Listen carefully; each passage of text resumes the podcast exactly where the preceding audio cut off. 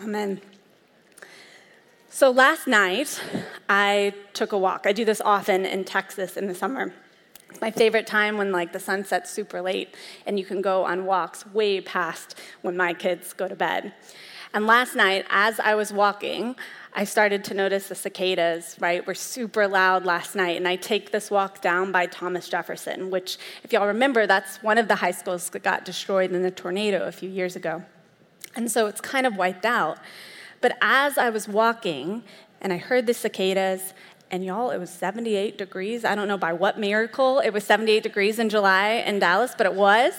And so I was walking, and it was cool, and there were cicadas, and this high school that had been destroyed, there's just something about it struck me as I was walking, that this, this peace, this building up that I saw around it, this cleaning up of the neighborhood, of coming together, something about it struck me as God. Like, I recognized it as God.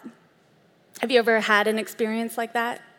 Usually something to do with nature. Maybe when you wake up and there's a sunrise and you're like, yes, that is God. Or when you're in a really beautiful place, or maybe when you hear someone sing and it's a really beautiful voice and you can just know that it's God.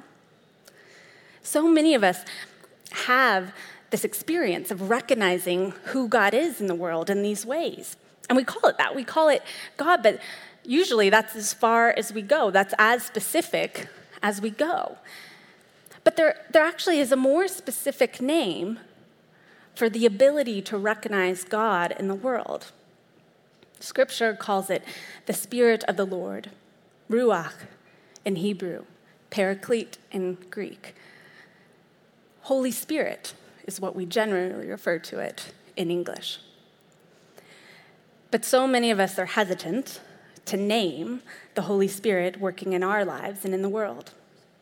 And there's a few reasons for that. I think there's primarily two groups that we fall in. One is that we've heard of the Holy Spirit, but we kind of treat it like this unwanted guest, like this unwanted relative that we know we have to put up with because someone told us the Trinity was important, so we have to believe in the Holy Spirit. But it's like a relative that when the real guests come, you shove into the back room and lock the door and hope they don't come out, because you're really scared if they do come out, then they might come speaking in tongues or praying over snakes or something, something crazy, and you're not sure that you believe in that. It's like this unstable cousin that you keep in the back room. And for some of us, it's not that at all. We don't have any baggage with the Holy Spirit. We, we don't really have that context or experience. But it's kind of like a, an elderly grandmother that just sits in the living room. Can't talk anymore, just sits and stares. We engage with them occasionally, but not really meaningfully, because we don't really know how to do it. It's there, and we know that she needs to be there, but that's about it. And either one of these versions of how we interact with the Holy Spirit, well, they're missing something. And they're missing something important. Because the reality is that if we think of the Holy Spirit as either that unstable cousin or that elderly grandmother, we're not quite understanding the fullness of who God is. Because we cannot understand God without understanding the Holy Spirit. Because the Holy Spirit is God, just as much as God the Father, just as much as Jesus. The Holy Spirit is God. And that comes from our belief in, in this thing called the Trinity, which, depending on how you grew up, was either probably dismissed as like, oh, it's just a mystery, don't pay attention to it, or wasn't talked about at all. But it is really fundamental to the Christian belief. In fact, the Apostles' Creed, the series that we're going over this summer, it separates out the creed according to the Trinity. You have, I believe in God, the maker of heaven and earth, and then you have Jesus as the second portion. And then the third portion starts, I believe in the Holy Spirit. The Trinity was so important to our church fathers and mothers that they molded our statement of belief after the Trinity. If I had to define the Trinity, here's the de- definition I would go with. We believe that God is one God, revealed to us through Scripture and experience and nature as three persons. So we believe in one God who was revealed to us in three persons. And we get the names of those three persons from Scripture itself. We didn't make them up. They come from Scripture itself, and that is how we see God revealed in the world. And all three of them are equal in weight. They're all God, fully, and they all deserve to be praised and worshiped just as much as the other. In church, we do a pretty good job of talking about God the Father and God the Son, but the Holy Spirit has always been kind of the lacking one. And so today, what we're going to do is we're going to explore what it actually means to believe in the Holy Spirit. I found that when I was preparing the sermon, the question that I was like, okay, this is the question I have to answer, I kept asking myself, what is the Holy Spirit? And it occurred to me a few days in that that was the wrong question. I had the pronoun wrong. The question is really, who is the Holy Spirit? Because we believe, just as much as God the Father and God the Son, that the Holy Spirit is a person and is personal. So today, we're going to do a wide view of Scripture to think about how the Spirit is and works in the world and who the Spirit is. Because whenever you get a question about religion or Christianity or God or anything, the first place to start is the Bible and to trace its lineage and to see where it shows up. But luckily, we don't have to go super far for the Holy Spirit. We only have, we start at the first page and the second sentence. We don't go far at all. After it says, in the beginning, God created the heaven and the earth, the next sentence starts, and the earth was void and darkness, and the Spirit of the Lord hovered over the earth. The Spirit is so important in our story of creation, in our story of how the world began, that it begins with the Spirit. The word is ruah. It's a word that means breath or life force. And that makes sense because that's what the Spirit does in creation. So there's nothing. There's darkness. There's a void. Waters is how the Scripture refers to it. And then there's a Spirit hovers over it. And it's the Spirit that takes the darkness and turns it into light. It's a Spirit that takes nothing and turns it into beauty. It's the Spirit that takes chaos and turns it into order. And that's what we see over and over and over again in Scripture, this illustration of what the Spirit is. The Spirit, you see, comes upon people. That's the words they use in Scripture. It comes upon all these various figures in Scripture. Joseph receives the Spirit, and that's how he's able to interpret the dreams he's given. There's a really famous artist in Scripture who paints the temple ark, and he is given the Spirit in order to create beautiful paintings. Job is given the Spirit in order to endure his suffering. The Spirit of the Lord comes upon people. And as we get towards the middle of the Old Testament, we start to see a shift here. It's not just the life force that's hovering over creation. God gives us a promise. There's a promise in the middle of the Old Testament. In Ezekiel, actually, the passage that I read when, or I quoted when I was talking about the water, the one that says, with this water I will cleanse and change a heart of stone for a heart of flesh. You see, the other part of that passage talks about how the Spirit of the Lord is going to come upon everyone one day, and instead of animating life and creating new creation in the world, it's going to create new creation in our hearts. There was a promise in the Old Testament, expectation that one day, one day, the Spirit of the Lord, it wouldn't just hover over the earth. It would be inside of us, working in us, creating new hearts in us. And of course, Jesus becomes the indicator of this new creation. In fact, his ministry starts off with a baptism. John the Baptist goes to baptize Jesus, and when he does, when he puts the water and comes back up out of the water, the Scripture tells us that the Spirit of the Lord came down upon him in the form of a bird. And that Spirit of the Lord dwelled within him, allowed him to do the ministry that he did. If you think about it, the ministry that Jesus did, healing people, raising people from the dead, it was all about giving life. He was using the Spirit in order to do his ministry. And then when he left, when he rose from the dead, he told his disciples, look, I have to leave you, but don't worry, because when I do, I'm going to give you the gift. The gift of the advocate, or the helper, or the comforter. It can be translated lots of ways. The paraclete, the Holy Spirit. And it will come into you, and it will teach you things, and it will show you how you're supposed to live. And so we get this story in Acts, which is the lessons about how the early church formed, the story called Pentecost. We call it Pentecost. But really, it was after all of his followers, they, Jesus had risen from the dead. He was up in heaven. They really didn't know what to do. They were crammed in this room, unsure of how to proceed. And then they heard this giant wind come out of nowhere. And this howling wind turned into flames. And those flames touched each individual person in the room. And when they did, they started to speak all of these crazy languages. And that is the representation of the Holy Spirit, that from that moment on, everyone who believed in Jesus had the Holy Spirit in them. And we believe here that everyone has the Holy Spirit within them from birth, that the Holy Spirit is part of our birthright.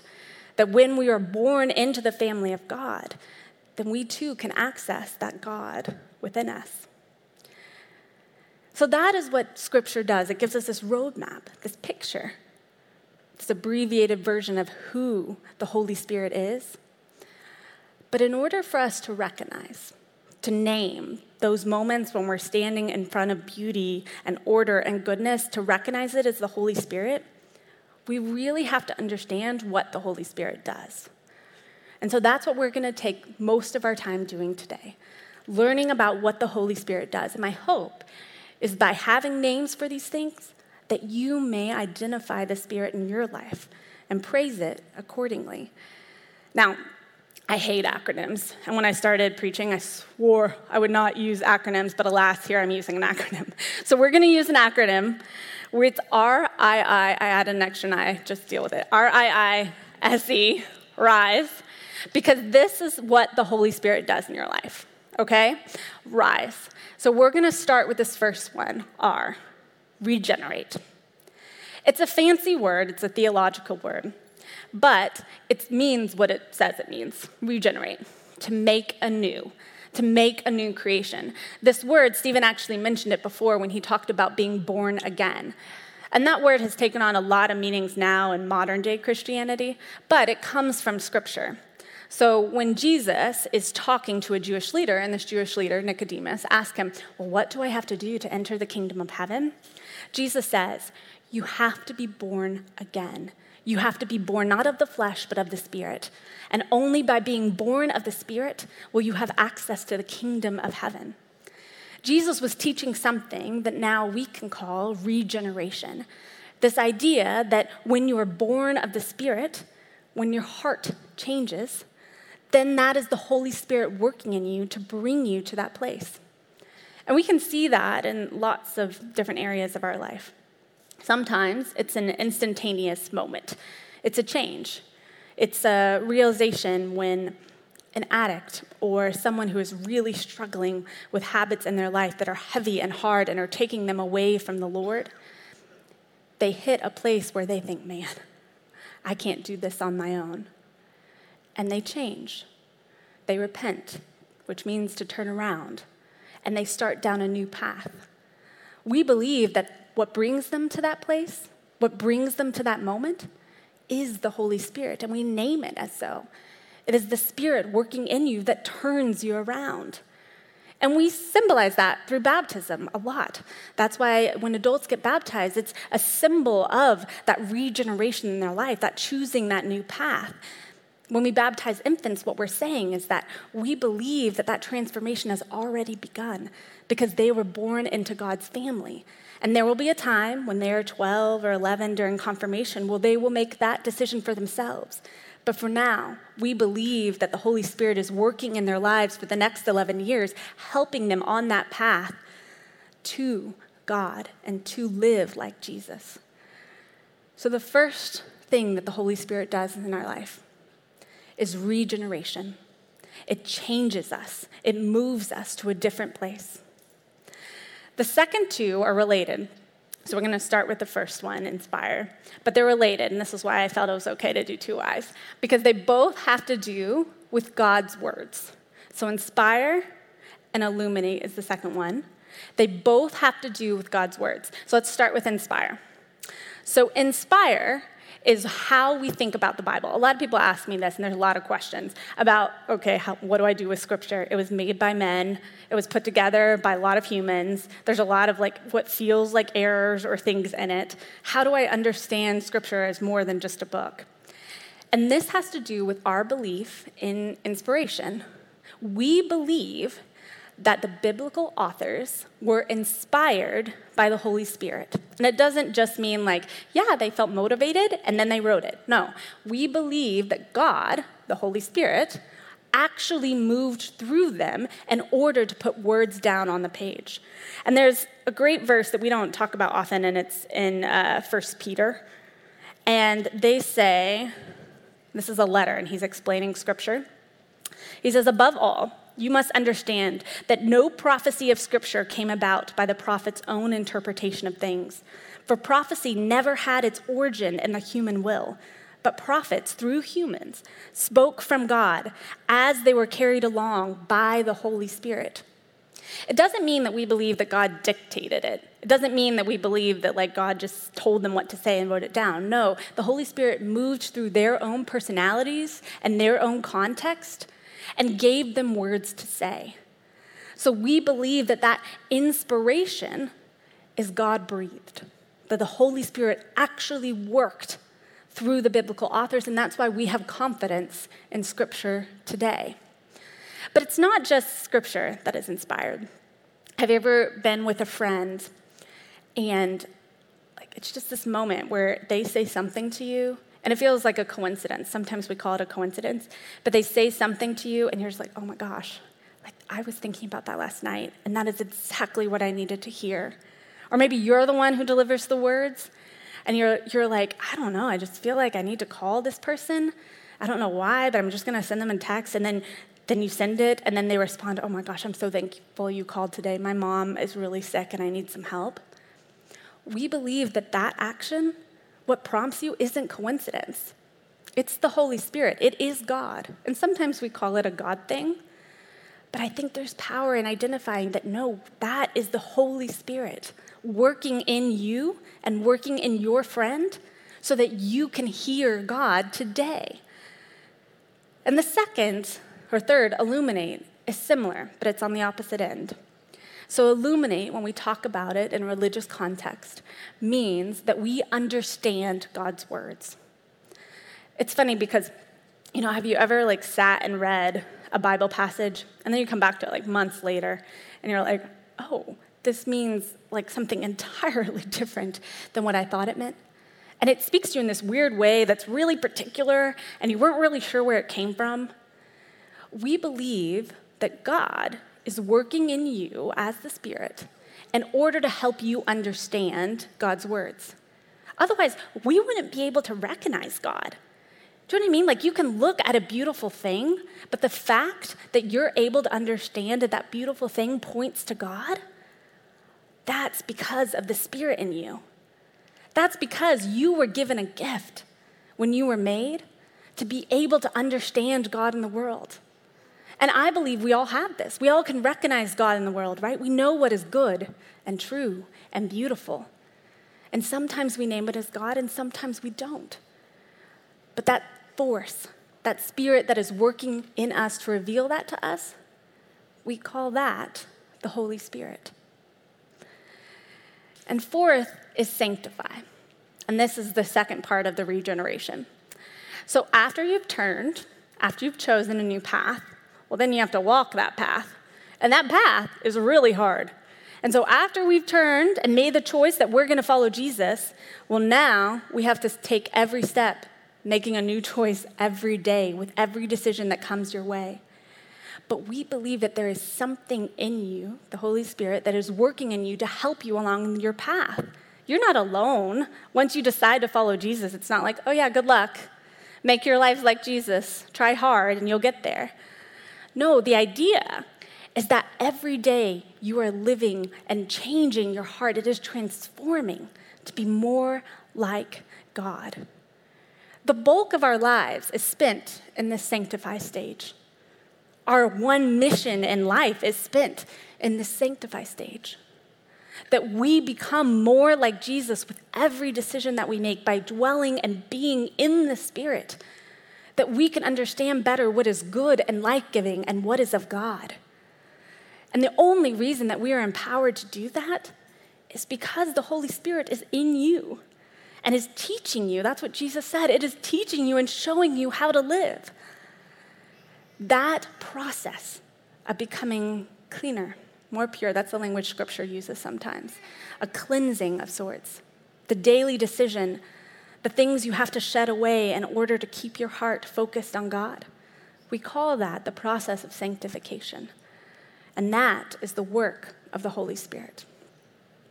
And the last one, empower. And specifically, empower for service. If you've heard anything about the Holy Spirit, one of the things that is often attributed to it is our gifts. Whatever gifts are given to us, it's talked about as from the Spirit, and that comes from Scripture and Paul's letters, where he talks about these gifts being given by the Holy Spirit. And sometimes we narrow those gifts as like specific ones, like you have the gift of prophecy or you have the gift of teaching. But I think that we're thinking too specifically about those gifts. You see, when I think of what the Holy Spirit does for us, how it empowers us for the service of Jesus' work here on earth, I think about these small moments in our lives where you have patience beyond all understanding when you're a kid. When you're a kid, it doesn't want to be in church, and you're sitting there, and when you have the patience and the ability to see it for what it is and the goodness that it is, that is the Holy Spirit working in you.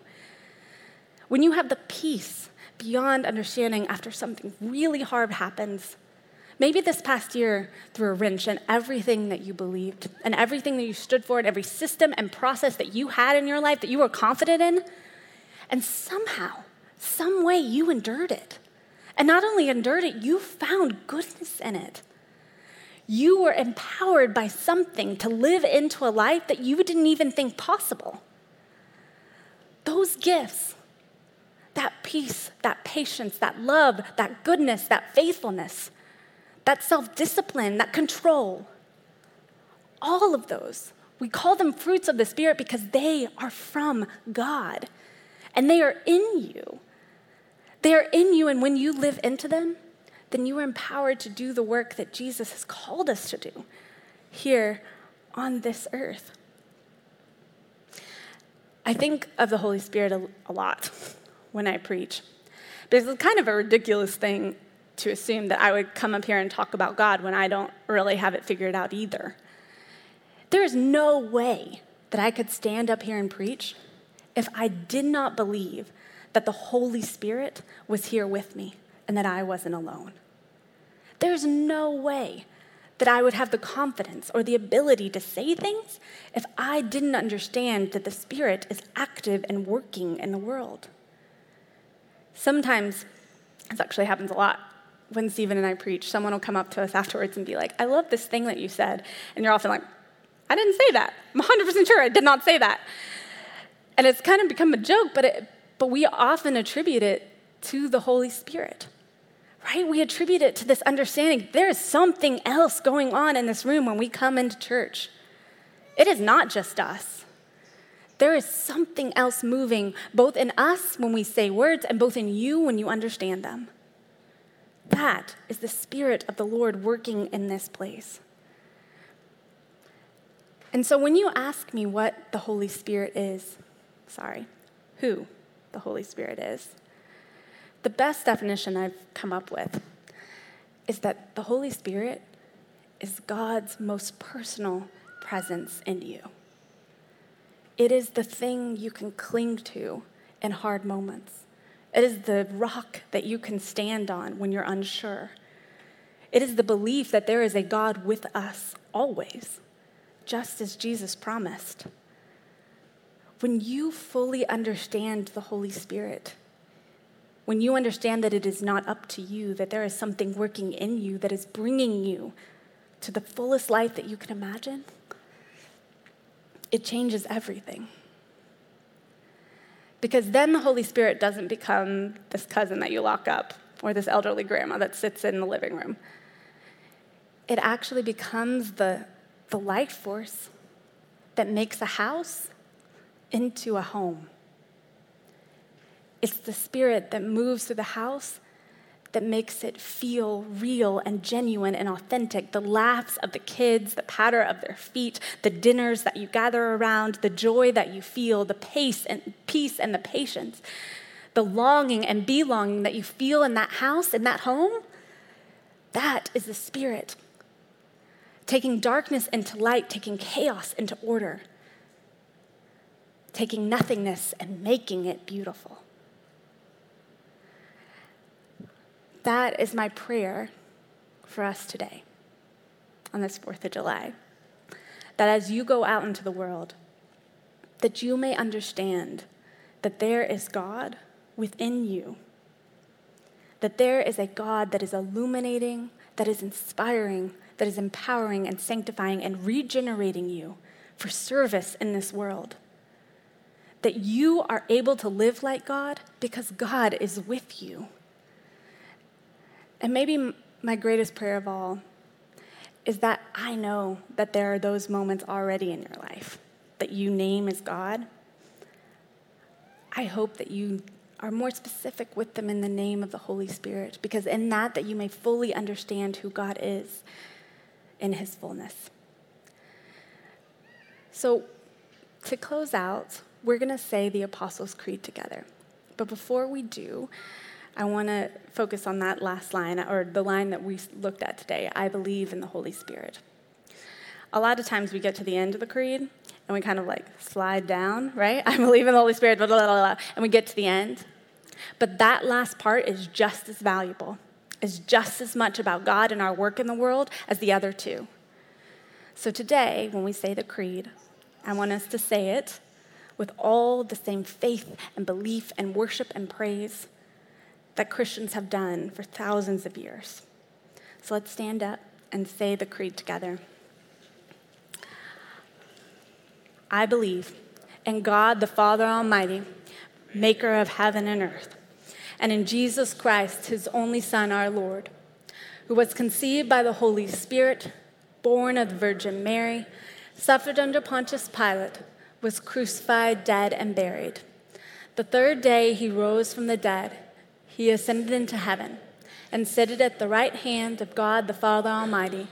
From thence he shall come to judge the quick and the dead. I believe in the Holy Spirit, the Holy Catholic Church, the communion of saints, the forgiveness of sins, the resurrection of the body, and the life everlasting. Amen. You may be seated. Will you pray with me as we close out our time? Spirit of the living God, we're so thankful that you are in us. What a gift. What a gift that you thought of us enough to know that we would need you, to know that we need you to change our hearts, to know that we long truly, if we look at it, to be a new creation in the world. Thank you for giving us that chance, for giving us the freedom to choose you and to recognize you, to move towards you of our own will. Lord, help us recognize you in the world. Help us recognize your Spirit in our lives, to name it as God, and be confident that that is in fact a way that you are working. It is in your holy and precious name. Amen.